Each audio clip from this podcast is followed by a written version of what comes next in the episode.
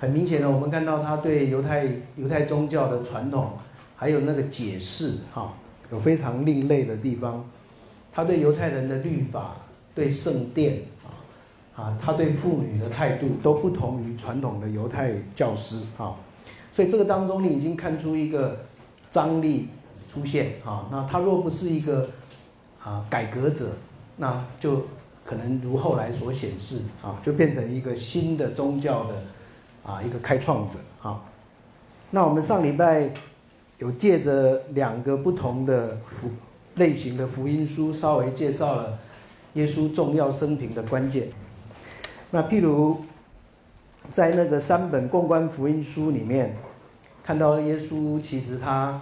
生平的资料并不是很多啊啊，有介绍到他啊幼年的时候的一些小小故事。那后来其实他。正式的记录的时间并不长，三十岁左右出现在历史舞台。那根据传统，大概三年左右啊，他就面对犹太教的冲突，然后啊，后来就被钉死在这个十字架上面啊。那这个过程当中，很明显的，越早的福音书，越把它描写成一个比较是历史的人物啊，那个人性的部分比较强。啊，这种有一些地方很明显的看到一个历史人物应该有的一些特质，啊，会会表现出来，很有趣。譬如，耶稣是一个 healer，啊，一个医治者，啊，那在福音书里面，甚至有一些描写很有趣，就是他第一次医治一个人，哎，没有没有完全好，好，后来还要在这个。再再补上一笔这样子哈，哎，才才那个才好起来啊，医治一个人的眼睛。那这样的一种描述，很明显的带有人人性化的味道啊。但是到后期的作品哈，譬如我们在讲义第三页提到约翰福音的时候，约翰福音这本作品是四本福音书最后期的，他已经慢慢离开那个历史的观点，比较带着一种那种神学的信仰的角度去诠释它啊。就把他拉到一个最高的地位，啊，甚至约翰福音会开始去探讨，他还没有出生以前是不是就已经存在了，啊，这个就是所谓约翰福音非常有名的一个神学概念，叫做道成肉身，啊，那这个道成肉身是非常抽象的概念，就是他还没有成为肉身以前，他原来是以道的形式存在，那这个道是什么？诶，犹太犹太人。可能过去没有那么清楚的概念，但是希腊人就有了。希腊哲学里面非常有名的，像斯多亚学派，他们就有这个 logos 的概念，啊，道的概念。道是一个普遍存在的一个永恒的法则，啊，这个宇宙运行、人性的运行里面有一种真理的光，有一个普遍的法则，他们把它称作道。那这个道也可以把它很容易就可以诠释成为是一个神圣的道，啊，上帝创造世界的一个法则，啊，所以约翰福音就用这种方式试，好像开始试图要把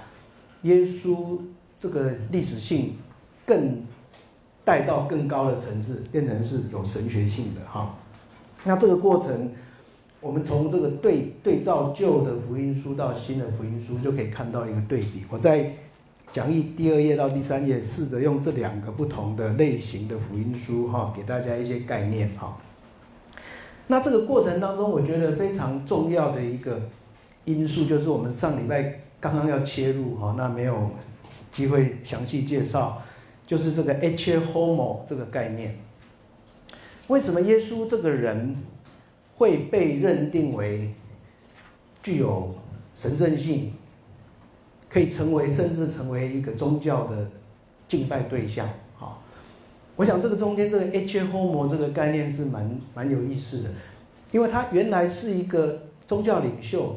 你也可以说他是一个改革家，是一个社会运动者、宗教运动者，哈，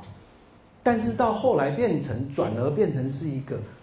代表上帝的人，上帝的儿子，啊，甚至是敬拜的对象，啊，那这个中间。就关键到这个他这个受苦这件事情，他为了这个啊，为了他根据这个基督教早期的神学传统，他是一个没有没有罪的人，没有犯罪的人啊，就至少他不像一般一般的人是以活在自我中心的人，他是一个不太一样的，他是一个完全以上帝为中心的人啊，这样的一个代表上帝的人，却因为人的这个犯的罪啊，不管这个罪是从罗马的政治力量来的。是从犹太宗教的这个宗教力量来的，或只是一般我们讲的人的一种自我中心的这种罪性来的。总之，他就死死在十字架上了。哈，所以这个 Homo 这个字，我觉得是有象征性的，它刚好可以象征这个人一个特殊的地方。好，那 这个故事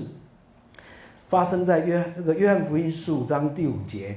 有一个非常清楚的描述，哈，就是当耶稣被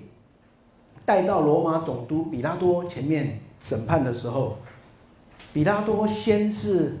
有一点点嘲讽、嘲讽的角度，啊，哎，这个这个人是谁？啊，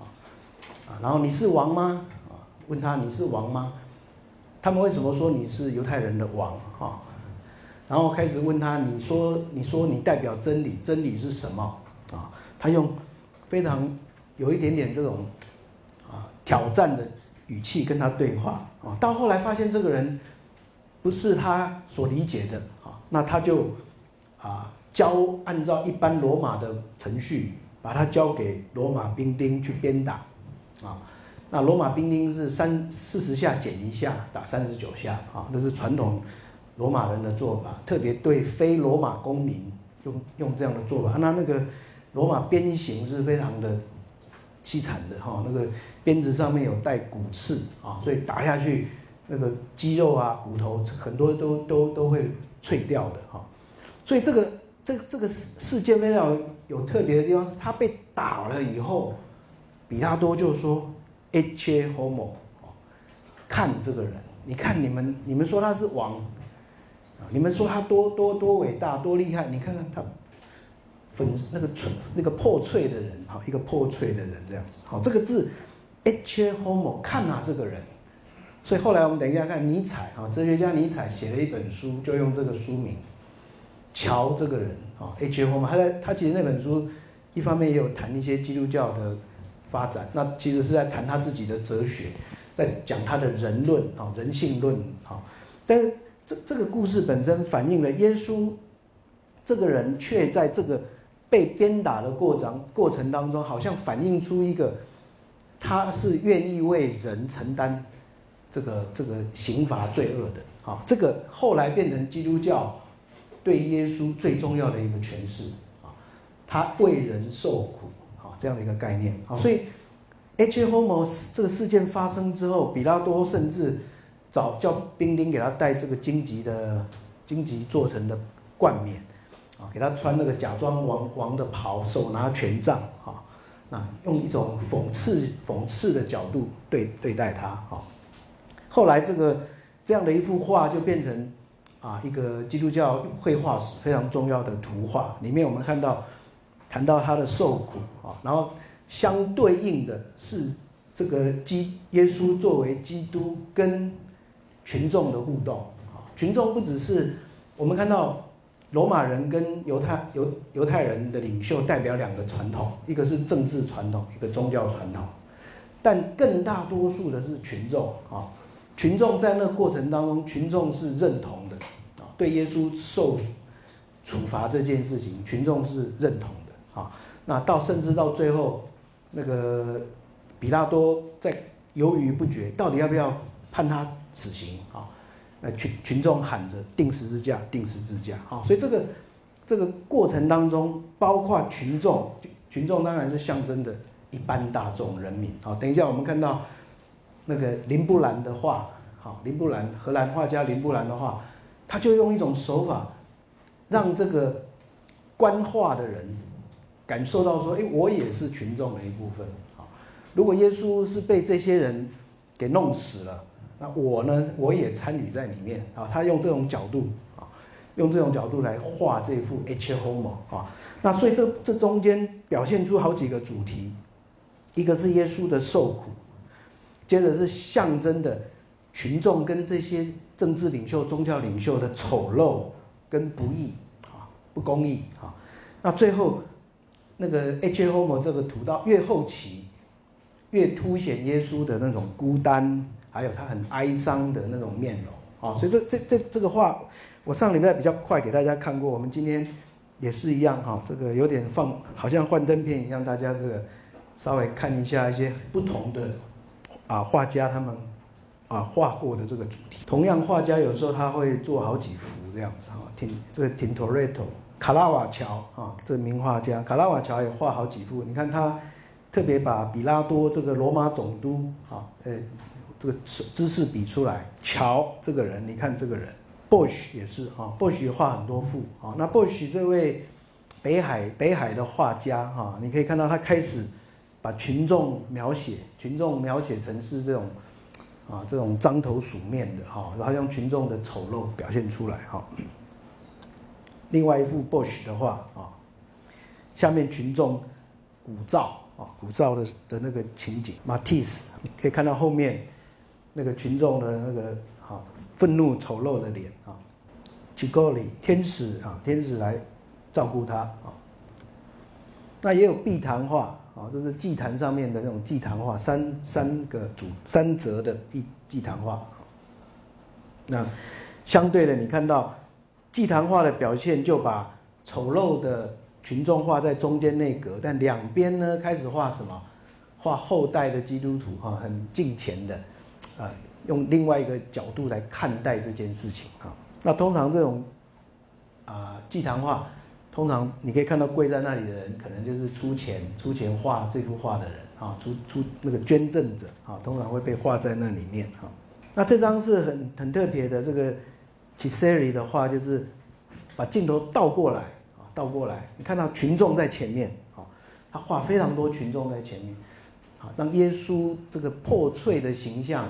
示众啊，让众人看到他的一个形象啊。那比拉多的手。指向他啊，瞧，啊，瞧这个人，这是熊高尔的石刻画啊，可以看到群众的表情啊，画石刻用石刻画表现出来。杜勒的啊，杜勒的石刻画，杜勒自己很喜欢耶稣这个图像 H. Homo，所以这张是杜勒的自画自画像啊。把自己画成好像基督一样。雷尼那 Messina 这幅画也是非常有名的，就是他 H. Homo，他开始表现耶稣一个哀伤的啊，一种忧郁的哀伤的一个一个一个景象啊，就是他是他是承担，他愿意承担这个苦哈。意大利画家达利也画了一幅 H. Homo 啊，很抽象的啊，这样那你可以看得到里面有一个啊受苦的脸孔在那里。那这张是非常有名的 Corinth，哥林多哈，也可以翻作 Corinth 啊，科林哥林特啊哈，哥林特，他画的啊，你可以看到他这张画很确实是已经是讽刺画，以以古易今啊，用 H. Homo，他自己用的主题左上角你可以看到 H. Homo 啊，他自己签名啊啊，这一九三零年代画的哈，所以可以想象这个是在讽刺纳粹政权的。啊，他特别把耶稣啊画成一个好像女性的啊，那旁边一个是纳粹军官啊，左边这边好像是一个一个那个在做实验的医生啊，把人体拿来做实验的医生啊，用这张画在用在讽刺那个人类的苦难啊，人类的苦难，耶稣所呈现的这个人类苦难好像继续在发生中。好，那大概上面这些就是。我只是举一些例子哈，这个 H. Homo 的主题好几百幅啊，有兴趣的你们，呃，只要上网 Google 一下，就会发现好多好多啊。那这张图像是，呃，在耶路撒冷啊，据说了啊，据说今天呢，如果去耶路撒冷啊，观光的行程，很多人会说，哎，这里这个牌楼啊，这个牌楼就是耶稣当年被啊被鞭打的地方啊，H. Homo 发生的场所啊。最后看林布兰的啊，林布兰的画的耶稣啊，那这张我特别是要给大家看这张是很有意思，他的石刻画啊，石刻画你们知道这个呃早期是很盛行的一种做法，它因为可以用化学化学的化学的颜那个那个那个水哈，啊，然后酸强酸的方式加到那个那个涂在那个啊板子的表面啊，然后他用石刻以后用酸的方式把把那个把那个差差异性那个凸显出来啊，所以出来以后就会有刻痕留下来啊。那这个石刻画可以用很细的笔，也可以用很粗的笔一起下去做。画完以后，他再用墨涂上去，那就可以印一张一张的涂出来。所以这个石刻画好处是，它可以复制，好复制，它可以譬譬如它可以印一百张，好，所以所以这些作品就比较流传比较多啊。还有一个特色，石刻画特色是可以修改，啊，所以它可以局部修改啊。所以你如果去看这个。呃，像杜勒啊、林布兰画非常多的石刻画的，他们通常某一个某一个主题都可以看到好几幅画，早期、中期、后期，因为他后来想一想，想要修改啊。那这张非常有意思，也是 H. Homo 啊，那画的刻的非常的非常有民族风哦。你看到他把这个比拉多戴的帽子啊，哈，那个形象有点点那种那种那个那种中东的那种味道啊，那。第一，他早期的第一幅画是这样子啊，耶稣被啊带到众人面前这样，然后然后两边是群众在两边啊，可是后来林布兰就给他改了啊，改成这张，后来修改啊，你看最大差别在哪里？就下面群众群众出现，而且群众都是都是啊一种活动式的啊啊面向的耶稣啊，那很多。这个怎么讲？这个画评家啊，他们指出说，林布兰有意识要观画者感受到啊，这个我们人在看的人也是属于群众的一部分啊，所以这这这个他的画风有这样的一个感觉，就是让人去思考这个这个 H. Homo 是什么意思这样子哈。那这就是我刚提到尼采啊，尼采他写了 H. Homo 啊，他自己。做一个当代哲学家，哈，对耶稣这个被比拉多称耶稣乔这个人，他有很有趣、很有趣的一些反思啊。那从这里我们进入最后一个部分啊，我们今天上礼拜讲义的最后一个部分就是历史耶稣的诠释啊。那前面提到的是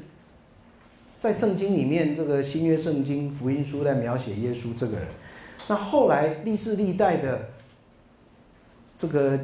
学者或是研究者怎么看待耶稣啊？那这个过去很少有这样大规模的研究运动啊，一直到十九世纪末二十世纪初才出现啊，很非常流行的一个历史耶稣的运动啊。那第一波的历史耶稣运动是十八世纪末开始到十九世纪啊，有一百多年的当中。当时候大家开始突然对耶稣做一个历史的人物产生很大的兴趣啊，这背后当然是因为启蒙运动、启蒙运动的影响啊，对人性的一种的更深的一种的关怀。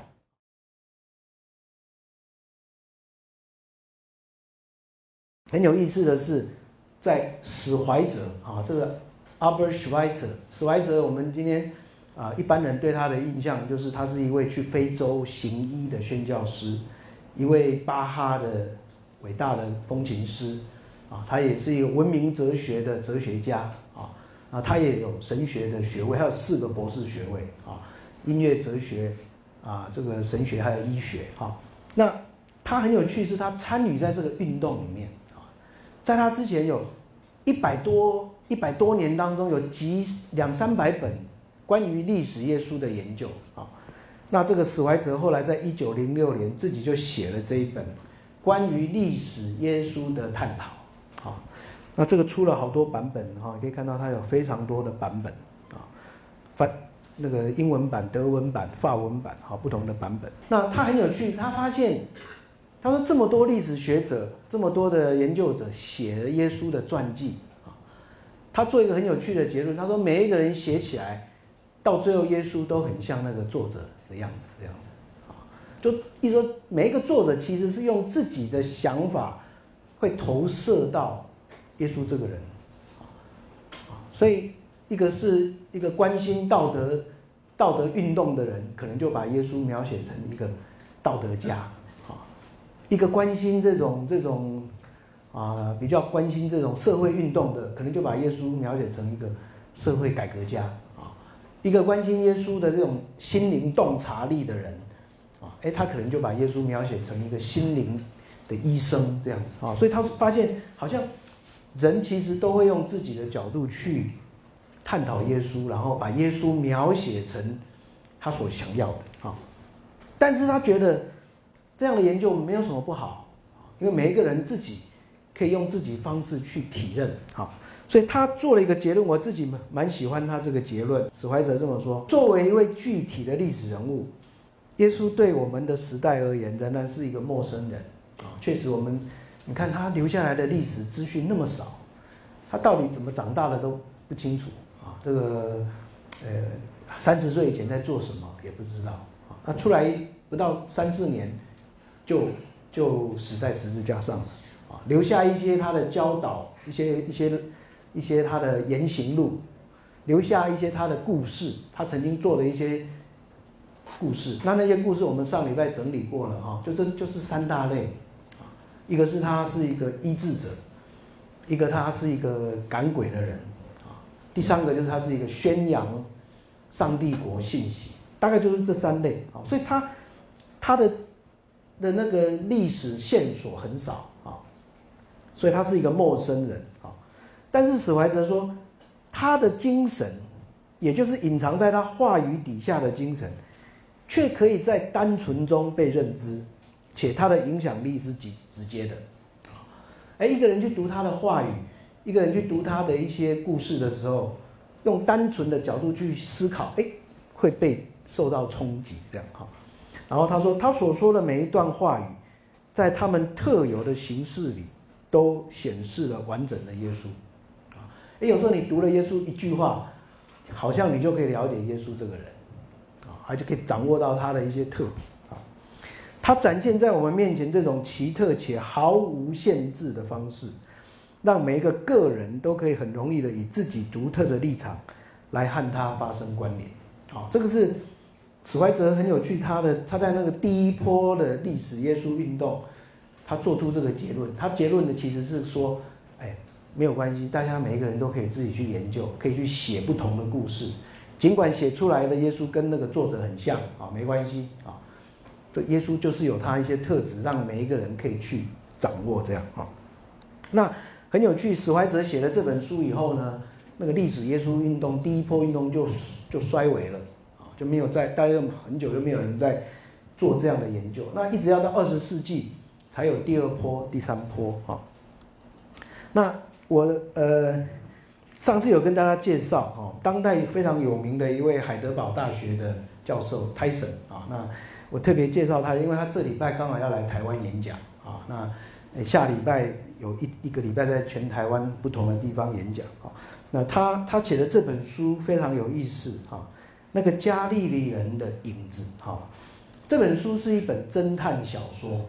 啊，是一本侦探小说，是写小说的方式写的，啊，好像在在那个一本非常很有趣，在调查谁是那个那个那个啊革命革命分子这样子一本小说，哈，那这本书里面都没有提到耶稣的名字，啊，可是泰森自己说，在这本书里面好像耶稣又无所不在。每一个人都提到那个加利利人，虽然没有提到他的名字，那个加利利人啊，所以影子原则啊，这个这个是影子原则啊，没有提到他，可是他却好像影子一样无所不在啊。那这本书最精彩的地方，其实是泰森用社会学的方法描写了在耶稣那个时代不同的党派，犹太人的那么多党派，犹太人有那么多不同的团体，他们怎么看待耶稣？他们对耶稣的影响又是什么？耶稣对他们的意义是什么？哈，所以这本书我觉得也蛮有蛮有趣的哈。那我今天刚好哈，这个带了几本书，等一下大家哎稍微可以传阅一下。一本就是这个哈，加利利人的耶稣。那我们等一下第二个主题要介绍，下一个主题要介绍犹太宗教的发展啊。那今年年初也出了一本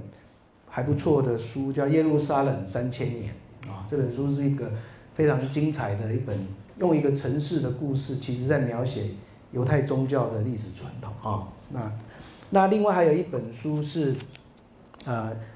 关于耶稣的这个绘画啊，那是当代的啊，那全世界不同的地方，亚洲、非洲、拉丁美洲、欧洲啊，不同的地区的人，用他们自己的一种文化形式来描写耶稣啊，所以非常多元，非常有趣哈。呃，会超乎如果你翻译一下，会觉得超乎想象哈，把耶稣用他们自己所了解的方式把它描写出来哈。所以泰森这本书是蛮有趣的哈，那个对历史耶稣的研究。那史怀哲那个时代有那个时代的关怀，那到了二十世纪，这个历史的耶稣跟社会历史、社会文化、政治的关联哈，变成一个很多人在关心的问题哈。那目前呐，啊，目前最有争议性的是最后一波的历史耶稣研究，就是有一群历史学家啊，他们成立一个叫做耶稣 seminar 啊，耶稣研讨会啊，那他们试图要研究真的历史耶稣是一个什么样的啊，那他们这些人非常的思想非常的开放，非常自由啊，所以他们做出来的很多结论其实蛮有争议性的，譬如说他们会把右边这本书，他们是他们最有名的一个出版品哦，《The Five Gospels》啊，五本福音书啊。那包括前面介绍的圣经里面的四本，马太、马可、路加、约翰，还加了一本在埃及挖出来的这个啊诺斯底派的多马福音书啊，多马福音书，所以五本啊。那五本放在一起呢，他们把它对照，然后。根据这些学者自己的研究投票，然后在那个把耶稣的画上颜色这样子啊，说哎哪一个颜色就是这个耶稣，这个可能真的是耶稣讲的啊。那有的颜色就是说哎这个可能是后来的人给他加上去的啊。他们试图用他们的研究方法，要找到一个那个最原始的耶稣的面貌啊。那这个做法当然引起了非常多的争论啊。那但是我只是要让大家了解，这是一个现代的。研究耶稣非常有趣的一个地方，很多人就是用自己的方式想要了解他哈。那所以我们最后，呃，谈一下到底这个耶稣运动的本质是什么？那当代德国历史家哈纳克啊，他写了非常多关于基督教历史发展的作品。他自己研究了这个耶稣运动，他得出一个很有趣的小结论啊。他说，耶稣运动本来是非常单纯的东西。后来在发展很多的教会的制度啊，神学的很多观念，那都是后来发展的。最原始的耶稣运动很简单，他用两句话来形容啊。他说最原始的耶稣运动就是 Fatherhood of God, Brotherhood of Man。那这个当然是二二零诶一九一九一零年代二零年代讲的啊，所以他用的语言。是这种男性男性中心的语言哈，这个已经这个今天不太合不太合政治正确原则哈，但是他的这个概念很简单啊，这个耶稣出来的时候，他的信息很简单，所有的人都有同一个父亲啊，Fatherhood of God 啊，呃，这个这个父亲就是所有人共同的父亲，就是上帝啊，那因此呢，四海一家啊，但在这个世界上的人啊。那兄弟姐妹，大家就是同一个家里的人啊。那大家可以一起互相分享、互相照顾，需要的人分享给不需要的人啊。这个哈纳克认为耶稣运动原来的精神是这样子哈。那另外一位当代的历史学家 Crossan，他写了好几本关于耶稣的研究，而且他的书很有意思，是都是畅销书啊，畅销书啊。今天这个时代，研究耶稣的书可以成为畅销书，大概只有这个 Crossan 哈，他的作品非常有吸引力哈。那我把他的一本 Historical Jesus 的结论整理在这个地方哈，我讲义上也有也有提到啊，Crossan 的的整理，我觉得他的整理蛮有意思的，可以我们看到一个一个历史跟社会面向的耶稣啊。他做结论，他说耶稣是一个以医治的工作来宣扬上帝国的临在。好，这是第一句话，这第一句这句话就很很精彩啊！耶稣最重要的工作是医治啊，那这个医治不是只有肉体的，包括心灵的、精神的，甚至是社会创伤的啊。耶稣试图要用医治，他他最重要的工作就是带来和好跟医治啊。那这个医治呢，只要能够被医治的人，就能够感受到上帝国已经开始在他身上发生了哈。这就是这句话的意思啊。一个被身体被医好的人，他就会感受到啊，上帝在我身上开始工作了啊，就是上帝国的临在啊。所以他医治人，然后接下来怎样？邀请被医治的人过一种。共同的生活，好，这边 Crossan 用的字是共餐，啊，commensality，啊，共餐什么意思？是就是有饭大家吃的意思。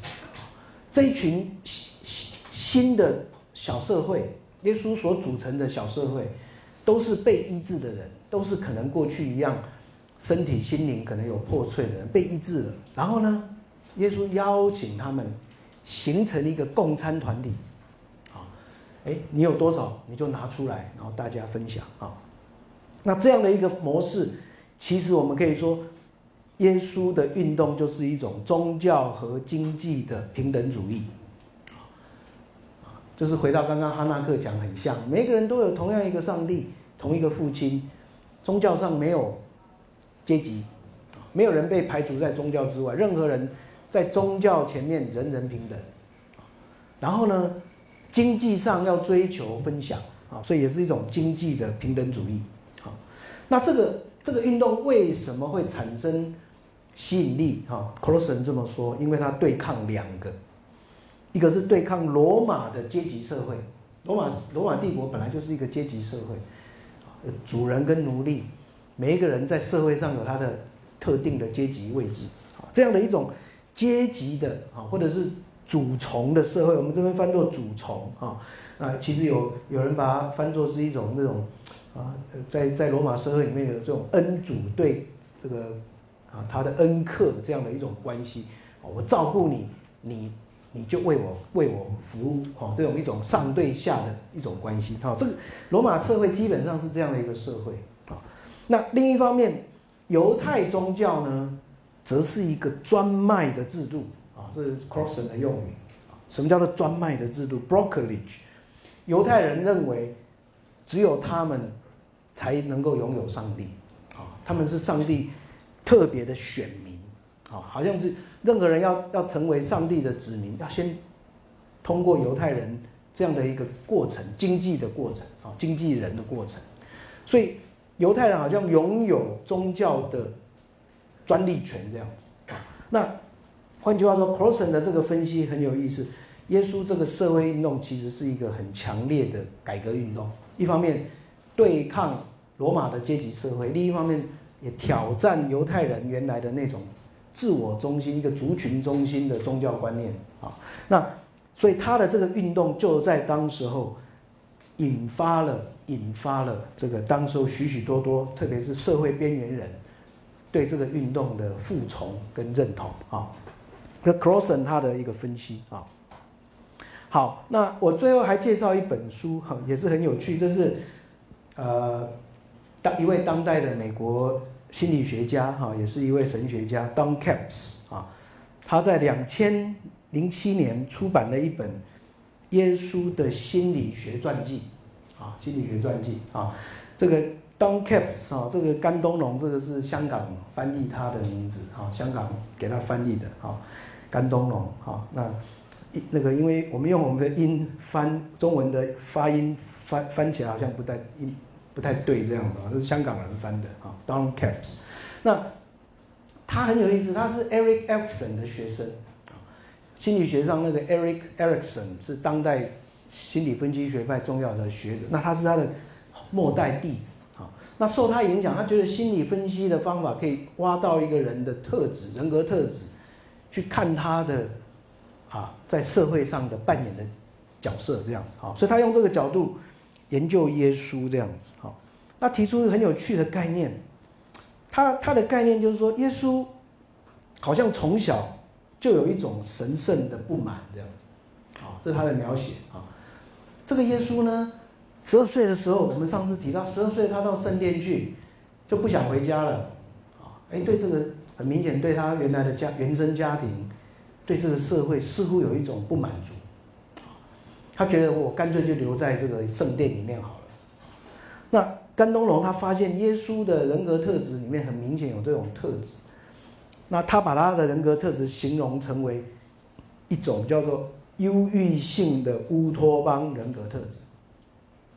忧郁性的乌托邦人格特质，utopian melancholy personality，这两个两个东西要装在一起才才发生功效，很有趣哦哈。一方面他是乌托邦乌托邦主义者，这个人怎样？他总是有那个最高的理想，乌托邦啊，他他他看到任何事情都要用那个最高理想去看，就是上帝的上帝国实现的那种理想啊。那因为这样，相对的。他在这个世界上看到任何事情都不满这样子，啊，都会一种忧郁个，然后有忧郁性跑出来，一种 melancholy，好，看到任何事情都觉得心有不满这样子，啊，觉得不能符合那个理想，所以他活在一个很高的理想跟对现实的一种不满当中，这这是他的描写他这样的一种个性，啊，那这个个性表现表现在他十二岁好像就已经有一种一种。神圣的不满表现出来，好，那所以从某个角度讲，我觉得很有意思哈。这本心理心理学的作品哈，来描写耶稣很好像就是一个这样的一个特质的人啊，他总是一个永远的改革者啊，永远的对人性啊充满了关怀跟这种热情，但另一方面对那个不义的力量又是一种不满，想要去改变。好，这样的一个角度，哈，耶稣是这样的一个人吗？好，好，用我们现在的当代术语啊，啊，我们可以问说，耶稣是不是一个愤青啊？哈，是不是一个愤青？好，哎，他是一个，哎，是不是从小就是这样？啊，有很多热情、理想，那所以对这个这个这个世界是很很有很有抱负，但又有不满的。哈，那不管怎么样，哈，我们看一下我的讲义第五页，好，做做结论，哈。今天这种研究好多啊啊！我在第五页上面第二小点举了一些例子在那里，你看看到每一个现代的学者还是用不同的角度在描写耶稣啊，有人看他是这个角度，有人看那个角度啊。那所以结论的地方我有提到那个耶鲁大学的教授哈 Pelican 哈 Pelican 啊，几年前刚刚过世哈，一位大师级的，他写了一本历代耶稣的形象。以及他在文化史上的地位啊，他就描写这每一个时代啊，从两千年来，每一个时代对耶稣都有不同的认识啊。那他把它整理了十八个十八个耶稣的形象啊啊，耶稣在有的时候被人家看作是一个先知，有时候被人家看作是一个一个一个一个属灵的一个僧侣哈，有的人把他看作是一个。啊，一个无所不在的人哈，他有他不断在用一种他的生命在光照世界的等等等等啊，十六十八个形象啊，我想这个应该可以啊，给我们做一个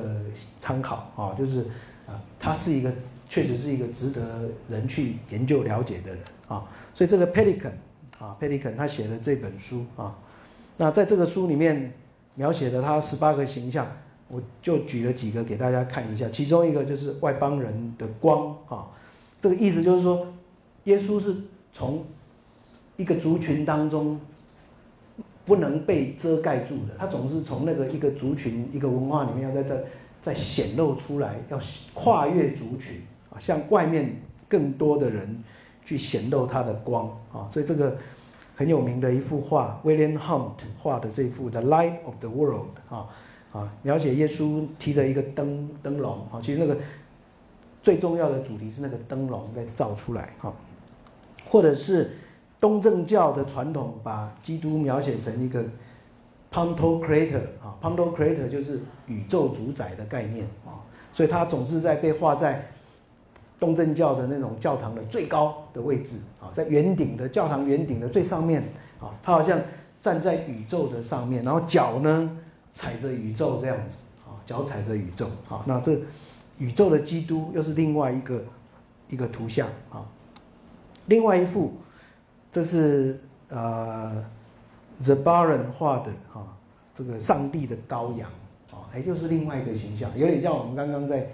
谈的那个 H Homo 啊，乔这个人的主题。啊，所以不同的图像、不同的形象可以展现这个人的不同的一个面相。好，那我在这个讲义第五页的中间第五小点，我做了两个小结论，这样子哈，就是说整体而言，我觉得耶稣运动应该可以一方面反映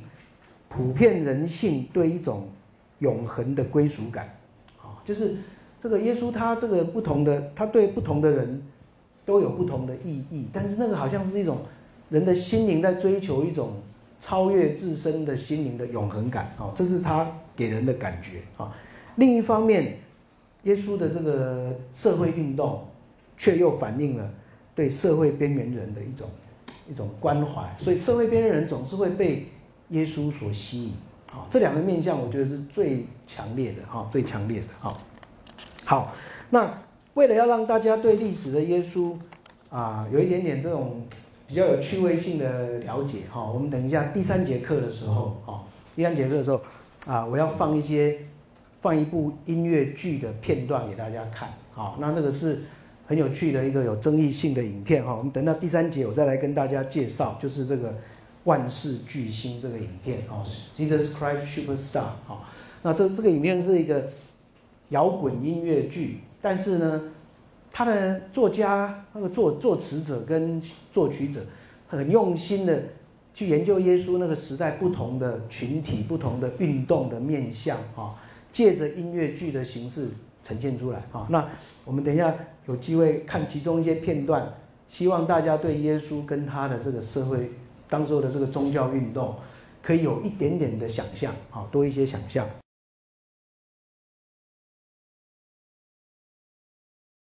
那我们今天要来进入第二个今天的主题哈，这个讲义第三啊，请大家来看。我们等一下，呃，可能要下一节课再详细来谈内容哈。我先把这个重点跟大家做一点点的说明哈。回到我们一开学给大家看的这张图来看的话哈，我们一直谈到这四个要素啊，这个。古代的基督教是从传统犹太教里面茁长成成成型的一棵树啊，然后它是在罗马帝国里面啊成长的，然后也吸收希腊文化的养分啊，跟这个土壤里面的一些水分啊。那所以我们这介绍完耶稣运动，我们接下来就要回来看这个传统犹太教是什么传统犹太教它。当时候所面对的是哪一些问题？它的挑战是什么？那这个同样的问题是不是也是耶稣想要去回答的问题？啊，有一些学者是这样认为的啊。我在给大家的讲义里面的前言就有提到一位历史学家 Howard Key，啊，他就是认为说，要了解基督教的特质，要先去了解传统犹太教面对了哪一些挑战。那这些挑战其实是相同的，只是耶稣的运动似乎要对这这样的一种挑战提出好像不同的回应啊。那这个挑战有哪些呢？我在二第二小点那里有提出来三个小点。好，第一个，犹太人如何在政治变动中经历一连串近东世界诸帝国的统治？犹太人其实。是一个弱小的宗教民族啊，他一直经历不同的近东的帝国，不同的这个强强大的外来政权的一种统治啊。那第二点，他们在这个过程当中被迫去依从、去适应这些统治势力的文化跟习俗，被波斯人统治，那开始有。挑战要把他们波斯化。啊，但那不是最大挑战，最大挑战是接下去的亚历山大大帝之后的希腊化运动，要把他们全部变成像希腊人一样。啊！哇，这个是一个对一个宗教团体来讲最大的挑战。啊！所以呢，最后一个小点啊，在这样的变动当中，犹太人试图去寻找生命的意义，啊，还有他们团体的认同感，在这样的一种外来的强大的族群的挑战下，你怎么样继续做犹太人？就像我们，我我想用我们今天的类比来思考的话，很像我们今天所面对的全球化的运动，啊，一个全球化运动挑战的时候。在地的文化面对那种消失的啊消失的一种挑战，犹太人作为一个宗教团体，他怎么去回应这个啊？那耶稣运动好像也是要延续同样的一个挑战。我们今天要介绍的主题主要是稍微简单介绍犹太宗教的简史哈，非常快的介绍，比较偏重后来他面对一连串的这个近东的。啊，帝国的统治下，他怎么去调试的问题啊？那特别后面会偏重在希腊化运动，然后会介绍马加比运动啊。马加比是一个犹太团体起来抵抗抵抗希腊化运动的一个啊重要的事件啊。那犹太人因为这样有短暂的一个独立王国啊，独立王国。后来，这个马加比运动又被罗马帝国压制啊，被收纳到罗马帝国里面的一部分。那这就进入到耶稣的时代的背景。好，我们大概介绍这个背景啊，然后让我们去思考犹太人所面对同样的挑战，是不是在初代的这个基督教啊，耶稣的运动里面也面对同样的挑战？哈，那我在讲义的一大段的地方有稍微介绍这个。啊，一些啊，这个犹太宗教或是以色列民族的历史啊，那一般以色列他们谈到啊，有列祖啊，有三位男性的祖先，还有四位女性的祖先啊，亚亚伯拉罕、以撒、雅各，女性的祖先是莎拉、利百加，那雅各这个娶了这个两个太太啊，所以利亚跟拉杰啊，那后来生了十二个儿子。就形成以色列的十二个族群、十二个支派啊，所以这个这个故事简单讲，他们原来是在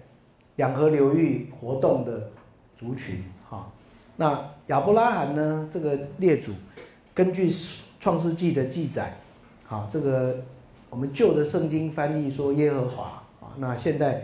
呃很多研究犹太宗教的人啊，觉得这个发音的问题啊，所以他们就。现在习惯用阿多奈阿多奈哈阿阿多奈哈就是上帝的意思哈。那他对亚伯拉罕原名叫亚伯兰啊，对他说：“你要离开本地，到我要你去的地方啊。”那这这是一种上帝对他呼召的开始啊。那后来呢，他就到了这个今天的迦南迦南的地方，就是所谓的巴勒斯坦地区啊，巴勒斯坦地区哈。那不久他们的。那个面对饥荒的问题，所以雅各的时代，他的家族进入到埃及，在那边生活，而且得到埃及的啊这个人人民相当大的一个接纳啊。没有想到后来发生变化啊。根据啊这个旧约圣经最早几本的描写哈，特别在出埃及记里面提到，后来起来的这个埃及法老开始压迫他们。啊，奴隶他们啊，要他们做苦工啊，所以他们在埃及本来是啊被当做客人对待、宾客对待，到后来变成落到奴隶的这样的一个处境哈，所以就有出埃及的经验啊，出埃及经验，出埃及经验就是上帝呼召摩西带领他们出埃及哈。那下面呢，我就借用这个啊。很有名的这位犹太人的画家啊，夏构啊，夏卡尔，他画的一些这个他们出这个这段历史的一些场景，给大家很快的看一下啊。那很有名的就是逾越节啊，逾越节，逾越节是一个很特别的故事，就是当初摩西要带领以色列人离开埃及的时候，埃及法老当然不愿意让这些劳力离开啊，他不准他们离开，所以后来好像。借助这种好几个发生的灾害来警告埃及法老，要让他们走这样子啊。那发生很多灾害里面，最后一灾就是这个根据这个出埃及记的描写，就是天使代代表上帝拿着剑去击杀每一个家里面的长子，这样子啊，对埃及人的一个最后的警告啊。那以色列的人呢，就杀羊羔，把羊羔的血涂在门楣上面啊。根据这幅画啊，那这个击杀的天使看到门楣上面有。羊羔的血就跨过 pass over 啊，pass over 就是跳过去的意思啊，所以这个跳过去这个这个动作是象征着一个啊恩典的一个恩典的一个一个一个行动，就是赦免你，免了你长子被击杀这件事情啊。这个事情其实有很多象征意义，非常有意思的象征意义啊，就是说这个啊。长子应该被杀啊，但是因为有羊羔的血代替他，所以他不必流血啊。这个这个已经后来的基督教的那个神学家就用这个来类似用这样的概念也来诠释耶稣在十字架上啊替长他是他他好像是上帝的长子啊，他替了所有的人这个啊好像羊羔的血可以让人天使跨过。让人免于死亡啊，这样的一个象征意义。但这个事件对犹太人来讲是最重要的事件，因为这个逾越节这个经验，让法老就改变心意，让犹太人离开埃及。好，那这个故事往下发展啊，我们看到这小狗的话哈，逾越节的经验啊，天使跨过他们的门楣啊，所以犹太人到今天过逾越节的时候。都要讲这段故事。当年他们怎么样离开埃及啊？在这个天使啊逾越他们的门楣，让他们得以保全，然后之后跟着摩西离开埃及，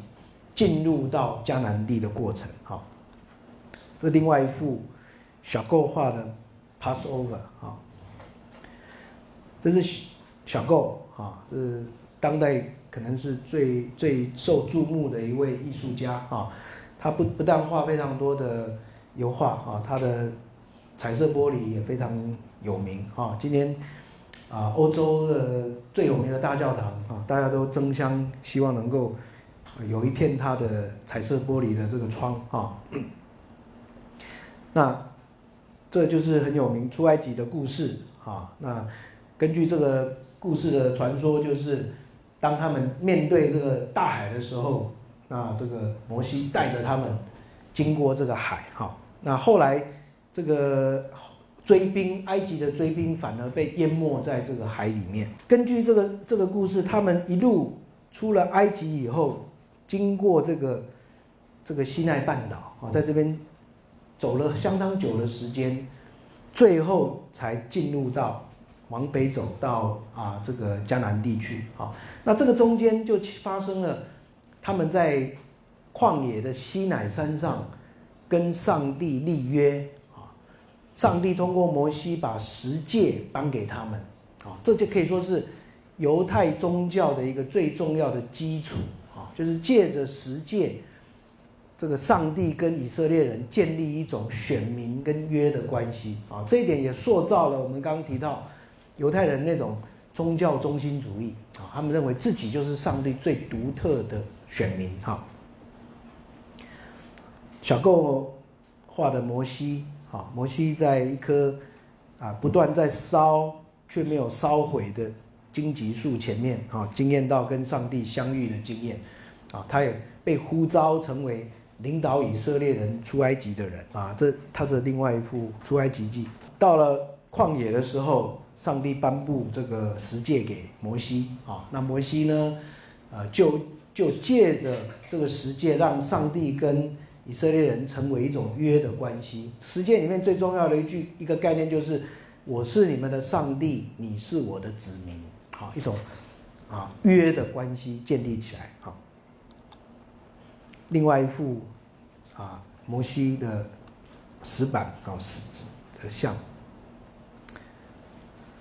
还有一幅哈，这是啊，当时候以色列人哈等候这个摩西等不及，啊，竟然想要去自己创创造自己的神啊，所以这个后来有发生冲突啊，但最终约的关系就建立起来了。那建立了约的关系，他们就得以进入迦南地。好，好，那进入迦南地以后，以色列人经历过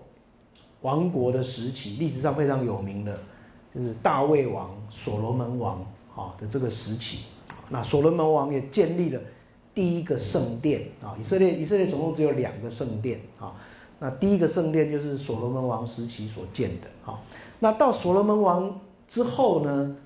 这个十二个支支派中间开始冲突，就分成了两个国，北国以色列跟南国犹大啊。这个是我们长长话短说吧，犹犹太人的简单的历史介绍到这里啊。那接下去就开始发生这个跟其他的西亚的。这些列强中间有张力的过程了。好，根据这个旧约圣经的描写，北国以色列跟南国犹大进入迦南地以后，慢慢忘掉了他们跟上帝的这个约的关系啊。所以根据这个犹太人的这种传统，就是他们被处罚，这个被处罚的方式就是一种被掳的方式啊。那根据这个。这个旧约的描写就是北国以色列在主这公元前七百二十二年被亚述帝国所掳啊所掳，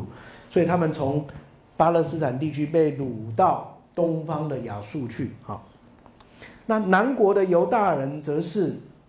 在公元前五百八十六年从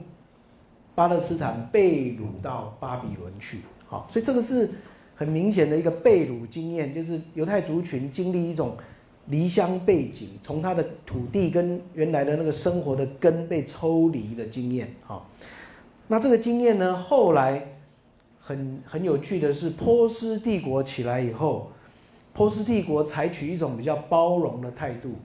容许各他所统治的各民族可以回归故乡。啊，这个我们知道，这个在东方的这种文化。政统治文化里面，这个概念叫做 divide and rule 哈，把这个人民呢分分开来，然后放在不同的地方，便于统治啊。所以他们过去亚述跟巴比伦都采取这种政策，把这个这这个民族迁到这里，把那个民族迁到这里啊，然后让他们脱离原来的根，以便于他统治哈。那波斯帝国的做法不一样，波斯帝国采取的是比较开放的。啊容许各民族可以回归故乡，甚至容许他们可以拥有自己原来的宗教啊！所以在波斯帝国统治下，后来经过好几次的折冲啊，这个他们有犹大人犹大国的人民就从巴比伦归回到啊巴勒斯坦的地方啊，又回到耶路撒冷啊，重建第二个圣殿啊，第二个圣。所以我在讲义的。第二页的地方啊，第二页的地方在第七点啊，第七点，第二页第七第七点提到这个亚历山大大帝之前两两世纪的时候，波斯皇帝塞鲁士啊啊，到后来居鲁居大流士，本来本来居居本来塞鲁士同意要让他们回去，大流士阻挡，等到这个啊接下去。啊，这个啊，哎，对不起，中间还有一个薛西斯皇帝阻挡他们，到大流士的时候就允许他们回到故乡这样子。好，所以这个回归故乡这个故事呢，啊，很有意思的是，他们回到这个重新盖圣殿，有旧的圣殿的城墙，在圣殿城墙里面去挖出、挖掘出了旧的律法书。啊，根据这个说法啊。那犹太人就从这个时候开启一个新的宗教文化，他不再只是一个仪式性的宗教，他们也成为一个书的宗教的一个团体啊，重新把原来的经文的传统恢复起来啊，所以有人就一般的历史学者就称这个第二圣殿时期是真正的犹太宗教传统犹太宗教的开始啊，前面这个是王国时期啊，是一种犹太。犹太人或是以色列民族的历史啊，等到他们被掳归回以后，重建第二圣殿以后啊，那他们就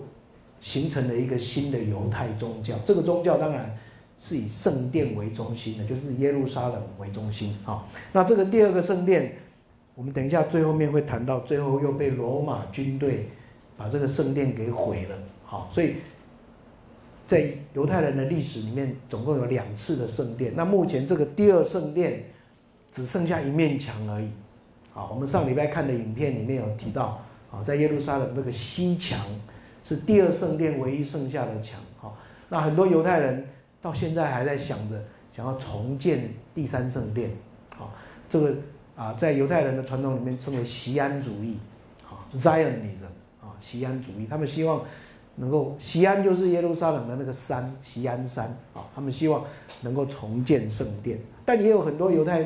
犹太教的领袖认为不需要再盖圣殿了啊。犹太宗教今天已经不再是一个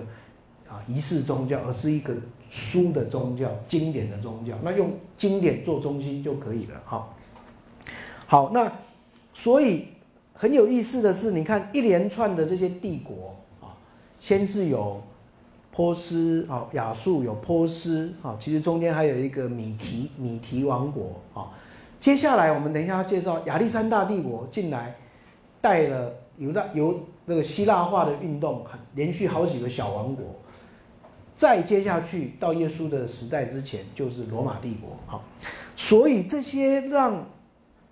旧约圣经但以理书里面有一个非常有趣的象征。好在但尼里书第二章里面，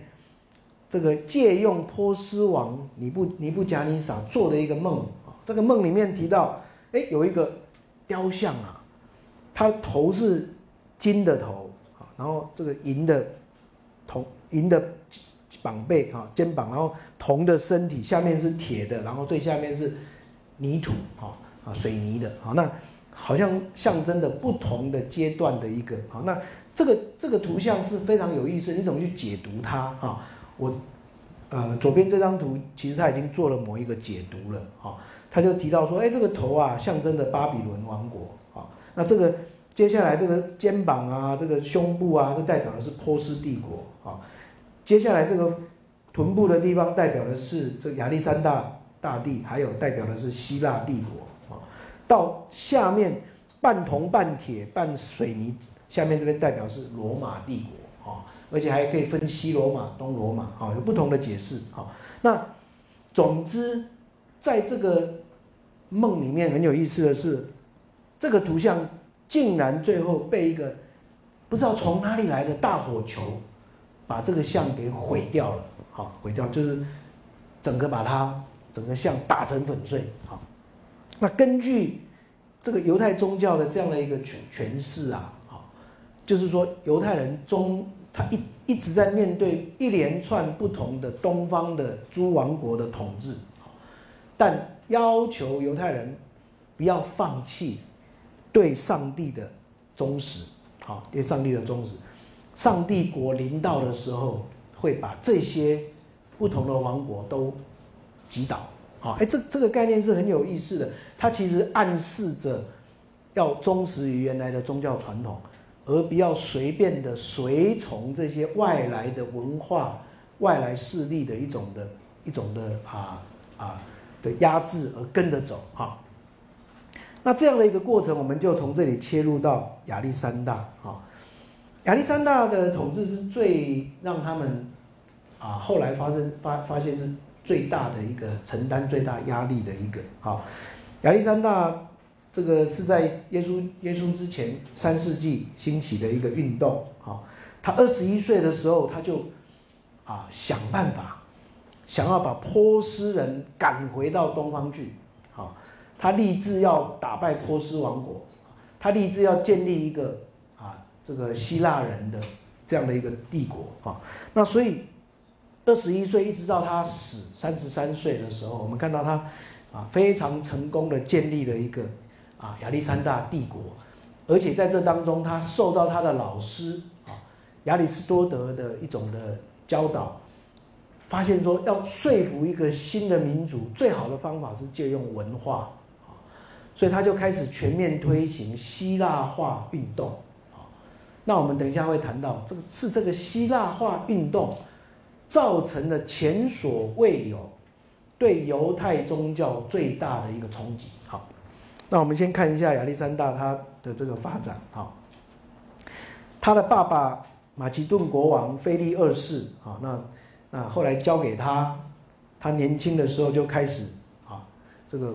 啊文文功啊，这个文武都很强的一位啊皇帝。然后他呢一路往东方，啊，往东方，你可以看到。从从这个马其顿，在希腊半岛的北边马其顿哈，然后啊这个东征南讨，你看这个把波斯帝国打败，甚至也打败了埃及啊，建立一个啊非常强大的一个啊亚历山大帝国啊。这另外一章谈到他东征的路线啊，那其实最重要的一场战争就是这个跟波斯的大战。跟波斯的大战，在伊属斯的地方啊，发生了一场大战啊。那这张画是非常有名的啊，这伊属斯的战役啊，里面画了几十万的人在这个里面啊哈。那里面如果把它放大，你可以看到这个里面的这个细节啊，亚亚历山大啊，这个自己啊，这个在前面引导啊，所以打败波斯以后，他几乎没有敌人啊，一路往。啊，东方扩展啊，后来最终建立的帝国就是这么大，啊，就是这么大。但是他自己啊，三十三岁得病死了，啊，得病死了，死了以后，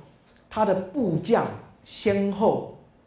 把他的王国分成四个小王国，啊，那跟跟我们今天要介绍的以色列人、犹太人比较有关系的是两个王国，一个是西流古王国，一个是托勒密王国。那托勒密王国是以埃及为基地的，西流古王国是以叙利亚为基地的啊。那这两个王国前先后统治巴勒斯坦啊，所以犹太人是先后受到这两个王国的影响，但冲击比较大的是西流古王朝，就是叙利亚的这个王国哈。这两个小王国都遵从亚历山大大帝的政策，就是全面推行希腊化。但是叙利亚的这个西吕古王朝做法更更残酷，他不是不只是推行希腊化，他甚至积极的想要啊压制传统的犹太宗教。好，我想问题在这里就发生了。好，我们稍微看一下另外一张地图，看到他们前后统治不同的四个帝国。好，那托勒密王国先统治啊，先统治。在公元前两百年的时候，你看到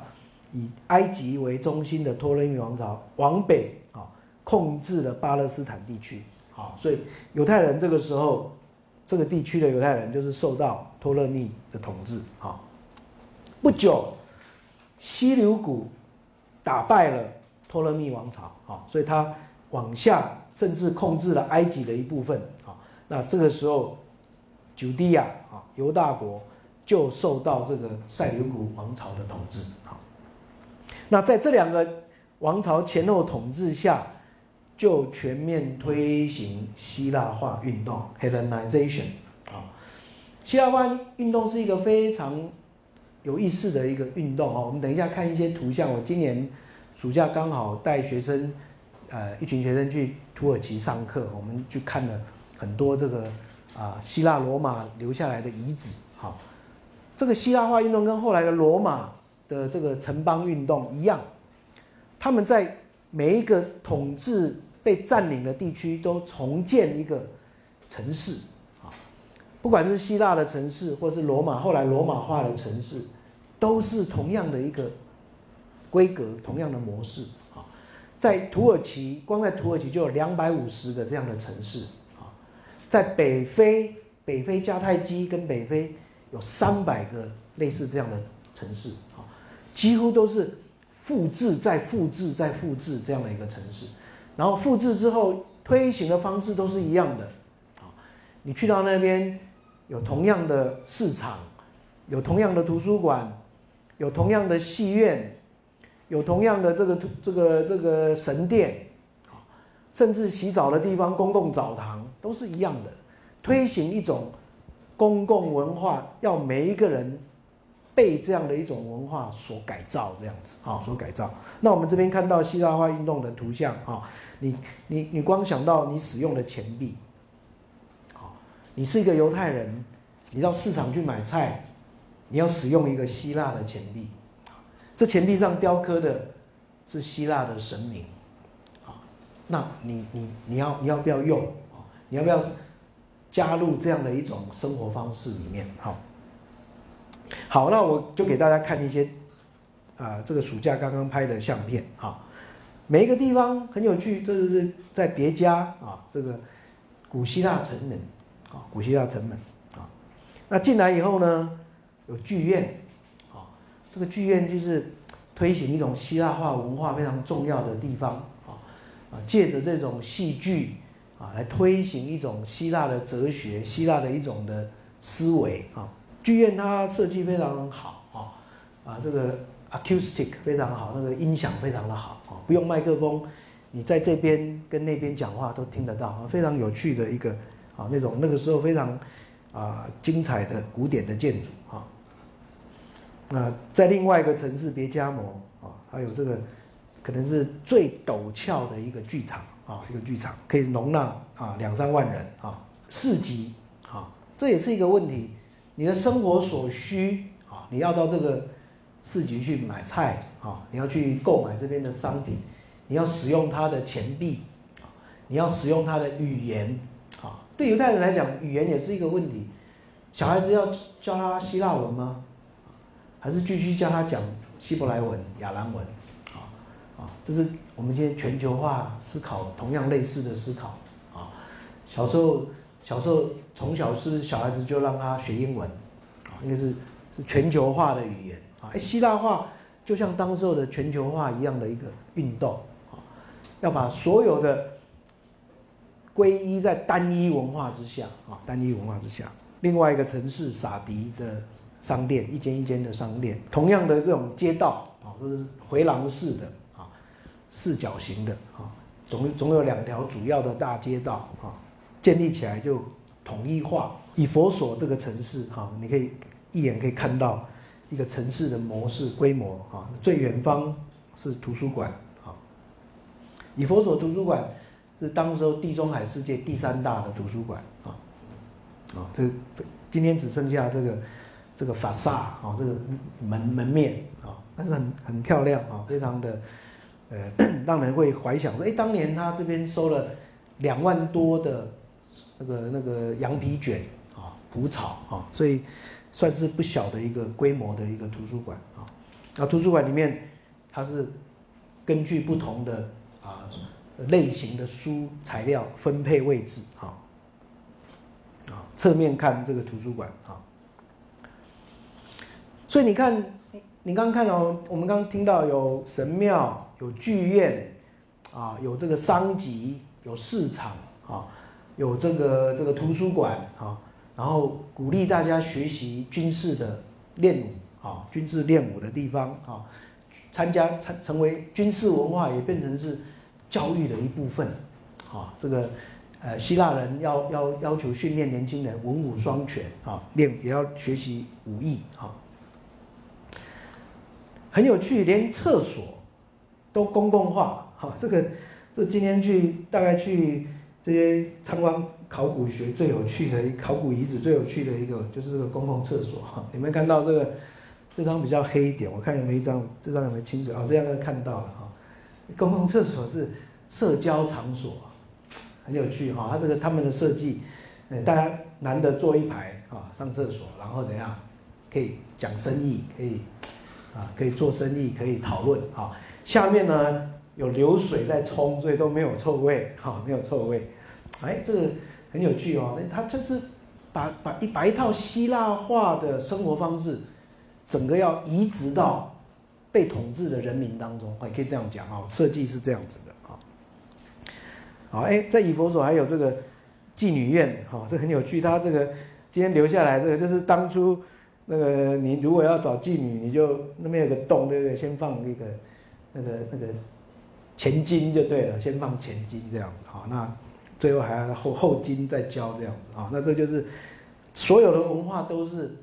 整都是一样的，很有趣哈。连妓院也是整个城市规划的一部分，好，这是当时候希腊文化的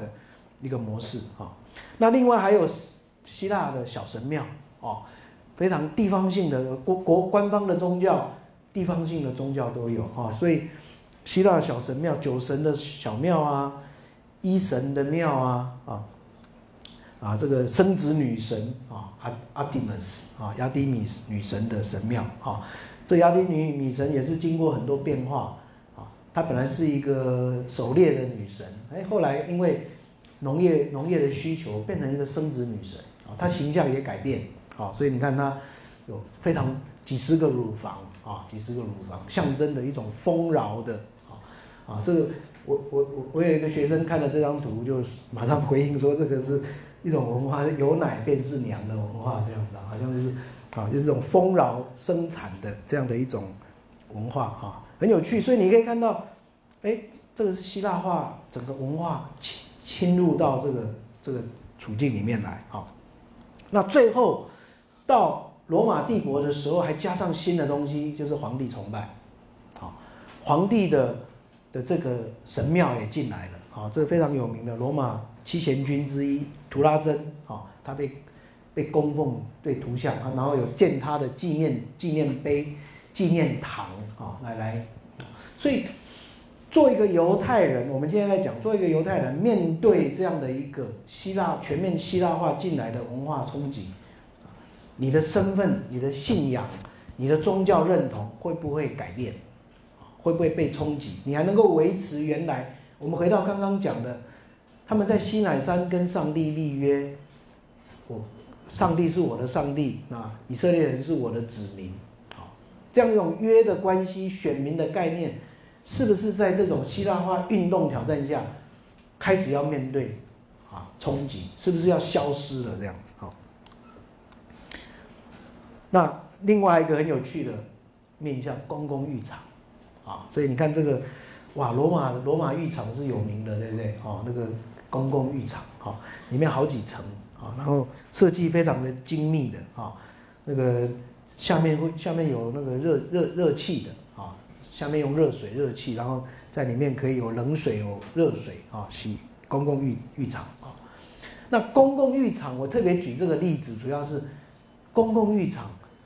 对犹太人也是一个非常大的挑战，啊，对犹太人非常大的挑战，啊，这希腊的公共澡堂的图像，啊，你看。嗯，这个算是公共文化的一部分。每天如果你加入这个文化，你就跟人家一起，啊，下午的时间大家就到浴场，啊，禁浴，然后社交做生意，啊，一样哦。这个浴场跟厕所一样，都是一个一个社交场所这样子哈。那我们我们用现代的公共浴浴室的角度来想象一下，哈，你是一个犹太人，你夹在这当中，啊，其实你很快就被认出来你是犹太人，对不对？为什么？因为犹太人有行割礼的文化，啊，那犹太男人去到公共浴场没有办法隐藏自己身份的，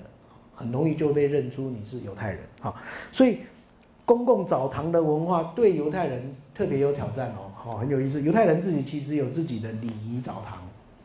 好，这种礼仪澡堂其实比较是个人化的，不不是一种公共澡堂的概念，啊。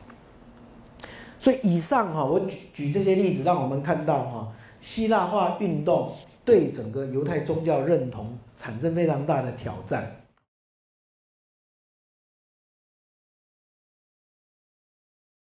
那最严重的一个就是刚刚讲的塞琉湖王国，其中一个皇帝啊，在讲义的第三页叫做安提阿哥四世啊，Antiochus 啊，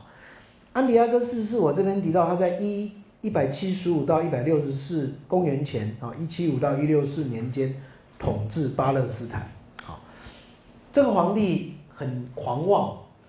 他自己的别号叫做 Epiphanes 啊，就是显现的意思。他称自己是上帝的显现，就称把自己封为神了啊。然后他要求犹太人不能继续保有原来的宗教仪式，要求。所有的被统治的民族都要皈依希腊化的文化洗礼，好，那在一百六十七年的时候，他攻占耶路撒冷，杀不但杀犹太人，想要把犹太人的宗教把它除掉啊，他禁止割礼，然后用猪作为祭物到耶路撒冷圣殿里面去献祭啊。犹太人是看猪是不洁净的动物，安提阿哥刻意要激怒犹太人，用猪作为祭物。拿到耶路撒冷圣殿里面去献祭，哇，这个等于是对犹太传统宗教最大的一个挑战啊！所以，我们看到这个安提阿哥统治期间，犹太人当中最传统的一派叫做哈西点人啊，哈西点，哈西点这个名字意思就是敬钱的意思，啊，敬钱的意思，其实就是犹太人里面最遵守犹太传统的。这一派人，你看他们到今天还是这样子哦，好，到今天哦，我们左上角看的这个是历史的图画，哈，今天这个哈西点人最多的住在纽约布鲁克林的地方，啊，纽约布鲁克林有两三百万的哈西点人住在那里，啊，你你在路上看就很像这个样子，啊，他们是最严格遵守传统犹太文化方式的。包括服装，包括生活方式，啊，包括他们的的这种教育啊，从小小孩子就学希伯来文，受这个拉比的教育，所以我们可以想象，安提阿哥的这一个希腊化运动，直接最大的挑战、最不能忍受的、最想起来挑战反抗的人，当然就是哈西点人啊。那哈西点人。当中有一位祭司，我这边有稍微介绍这个故事啊，叫做马他提亚，他有五个儿子，一家人都是这个很近前的犹太哈西点派的。这个爸爸马他提亚是祭司啊，当时候在我们左下角，现在看那个唯一留下来，今天那个可能是在这个地方叫做一个摩定村的地方，就发生了这个叛乱事件。当时候有一位。想要按照希腊化方式去献祭的犹太祭司，等于是一个叛徒啊，就要遵照这个安提阿哥的方式，想要举行犹太人的希腊式仪式好。马他提亚很愤怒，就拿刀把那个祭司杀了。杀了之后，带着他的家族还有跟随他们的人，就逃到山上，开始组织武装部队。准备要对抗这个啊，这个啊，叙这个叙利亚的军队。好，那他的二儿子叫做犹大，啊，那绰号叫做马加比，啊，Maccabeus，马加比就是铁锤的意思，啊，铁锤的意思。所以这个犹大马加比也可以叫他铁锤马，铁锤犹大，好，铁锤犹大，他很会打仗，哦，你用这个绰号就知道他是很会打仗的人，他就率领。犹太人，特别许多的啊年轻人起来对抗这个叙利亚的军队，哈，没有想到竟然得胜哦，哈得胜哈，所以啊这个啊左边这个铜像啊可以看到用铁锤象征他的一个英勇的情形，哈，那韩德尔，韩德尔写了一个神剧啊犹大马加比啊神剧犹大马就在描写这段历史，啊这段历史，所以这是。犹太人历史上一段非常有趣的历史啊，马加比的革命建立了独立的一个犹大王国，从叙利亚人手上夺回很多的土地哈，你这边不同的颜色你可以看到啊，犹大死了以后，接着一一代一代的人，他们就成为犹大的统治者哈，那把圣殿收回来，加以清理修建。这就是犹太人今天最重要的节期之一，哈努卡啊，修殿节啊，也叫光明节啊，光明节每年都在庆祝庆祝庆祝什么？就庆祝马加比从叙利亚人从这些这个塞琉古王朝手上夺回圣殿，洁净圣殿，因为怎样被被希腊化文化沾污了啊，恢复犹太传统好，这修殿节啊，结果很不幸的，我们长话短说，这个。马加比王国呢，到最后慢慢腐败，内部也有权力斗争，啊，统治了一百多年以后，内部发生斗争，人民对这个马加比王王王朝的统治也不满，结果反而是这个王国的领导者叛乱，邀请罗马军人进来，好，罗马将领庞贝，在公元前六十三年，看借用他们内部发生动乱为由。就入侵犹大地，好，犹大地，好，所以我们看到公元前第一世纪，罗马帝国开始并吞犹大王国的土地，啊，这个黄色的部分就是罗马人慢慢占领的。到了耶稣的时代，整个犹大地被收归为罗马帝国的一个省，啊，这个省里面分成四个地区：加利利、撒玛利亚、犹大地，还有伊图买，好，那这就是。耶稣出生的时候的一个场景，好。那我们把这个故事最后一个部分介绍完，接下去耶稣死了之后没有多久，终于这些犹太人受不了了，起来叛乱，这被称为第一次的犹大战犹太战争，好，从公元六十六年打到七十年，好，那罗马将军提多带着军队来攻打。三年多的时间，终于把耶路撒冷攻下来，把整个耶路犹太人的圣殿毁坏，啊，火烧成这个城市，啊，是一个非常啊凄惨的景象，啊。那犹太人的叛乱整个被镇压下来，虽然他们有一群很勇敢的这个这个勇士，啊，站在那个在山上建立了一个要塞马萨达。要本来要抵抗到最后，但最后他们自杀啊，自杀，所以那个那个那个非常英勇的一个叛乱运动，最后很不幸的悲剧收尾。好，那圣殿被焚毁啊，那第一次犹太人战争留下的就是看到圣殿里面的器具被罗马军队怎样拿到街上去游行示众啊，说明这个犹太的这个战争的失败啊。那这个第一次第一次的犹太战争，并没有阻止犹太人还有那种反抗的心啊。过了半世纪，在第二世纪的时候，又发生了第二次的犹太叛乱事件啊。那也是由另外一位自称为弥赛亚的人啊，自称为这个我们上上礼拜介绍这个字“基督”这个字啊，弥赛亚就是上帝的拣选的人啊，有被另外一位自称为弥赛亚的人叫做巴科巴啊。带领的犹太人又起来叛乱，好，那这一次的叛乱呢，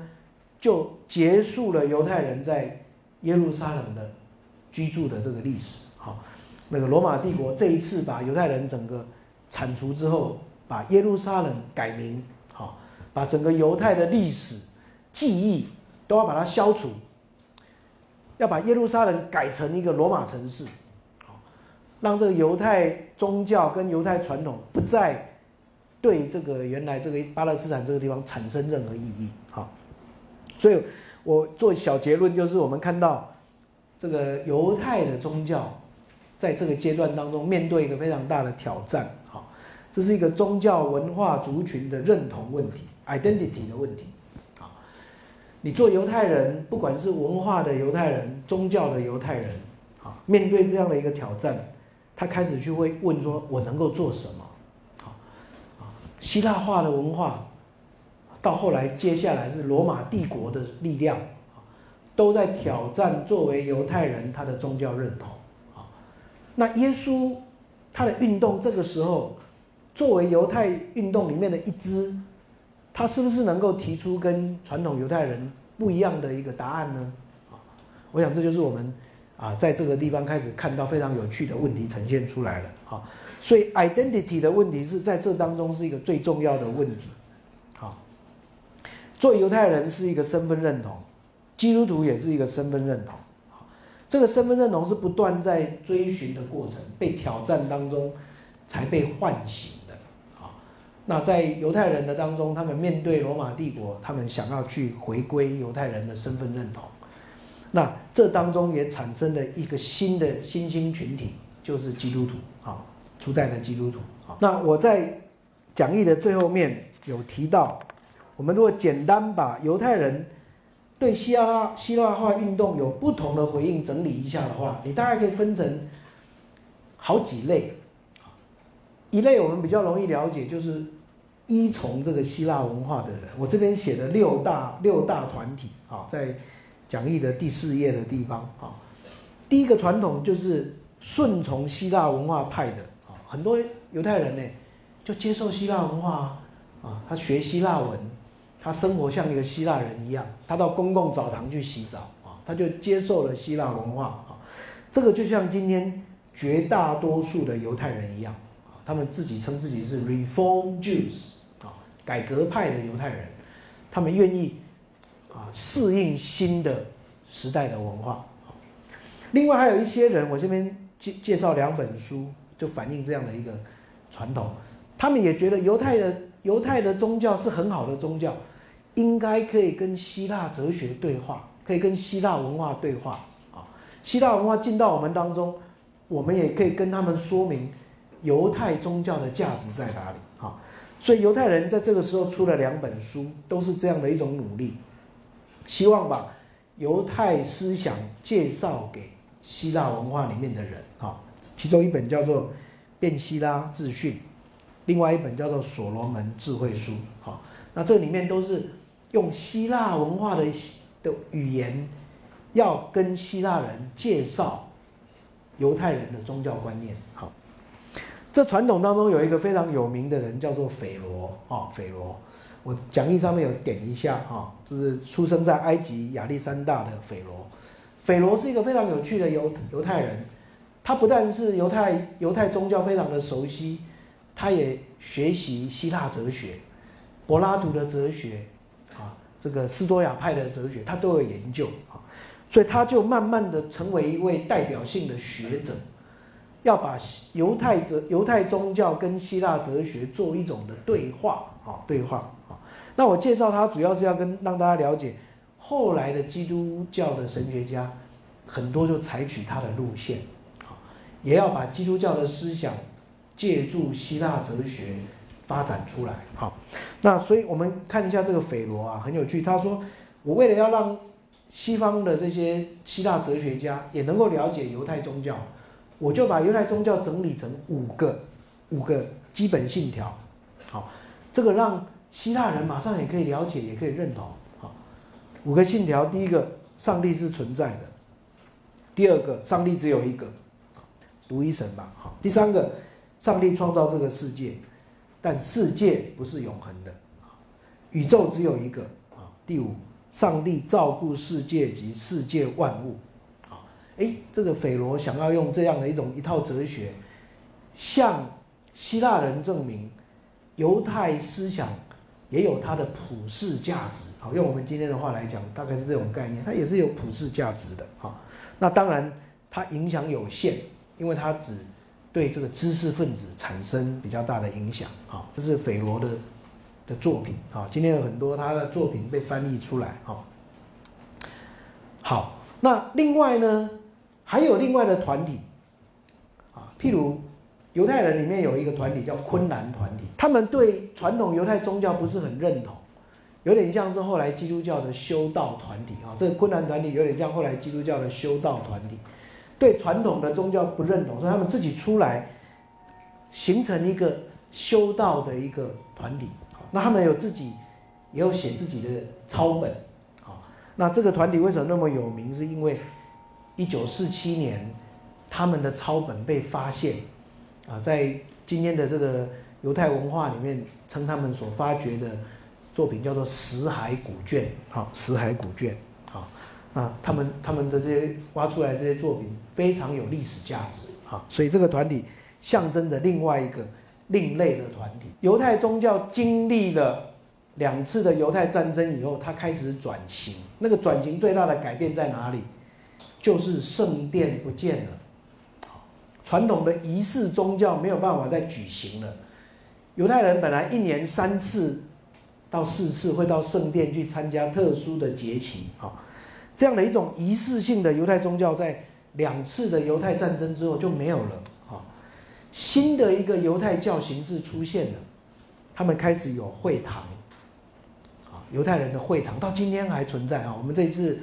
上课当中，我们会安安排有一组的同学可以去参加呃犹太人的聚会啊。他们虽然没有在台湾没有建立一个会堂，但是类似这样的一种形式啊。会堂里面有什么？就是一个阅读经典、解释经典的地方。好，所以这个会堂式的基督犹太教非常类似后来发展出来的基督教。好，他们有会堂，有经典。好，犹太人的经典就是希伯来圣经。好，接下来还有解释经典的犹太拉比。好，这三个要素就跟后来的古代基督教非常像。古代基督教慢慢发展出教堂，好，教堂也有自己的经典，啊，犹太人是旧约，基督教把旧约收进来，又加上新约，变成基督教的圣经，好，犹太人有拉比，基督教有这些神职人员、主教啊、神父啊，全是经典，好，所以这两个我结论说好像双胞胎，哈，很像双胞胎，中间就产生一种。非常微妙的关系，爱恨交织的关系，啊，两个很像的宗教，却又有不同的主张，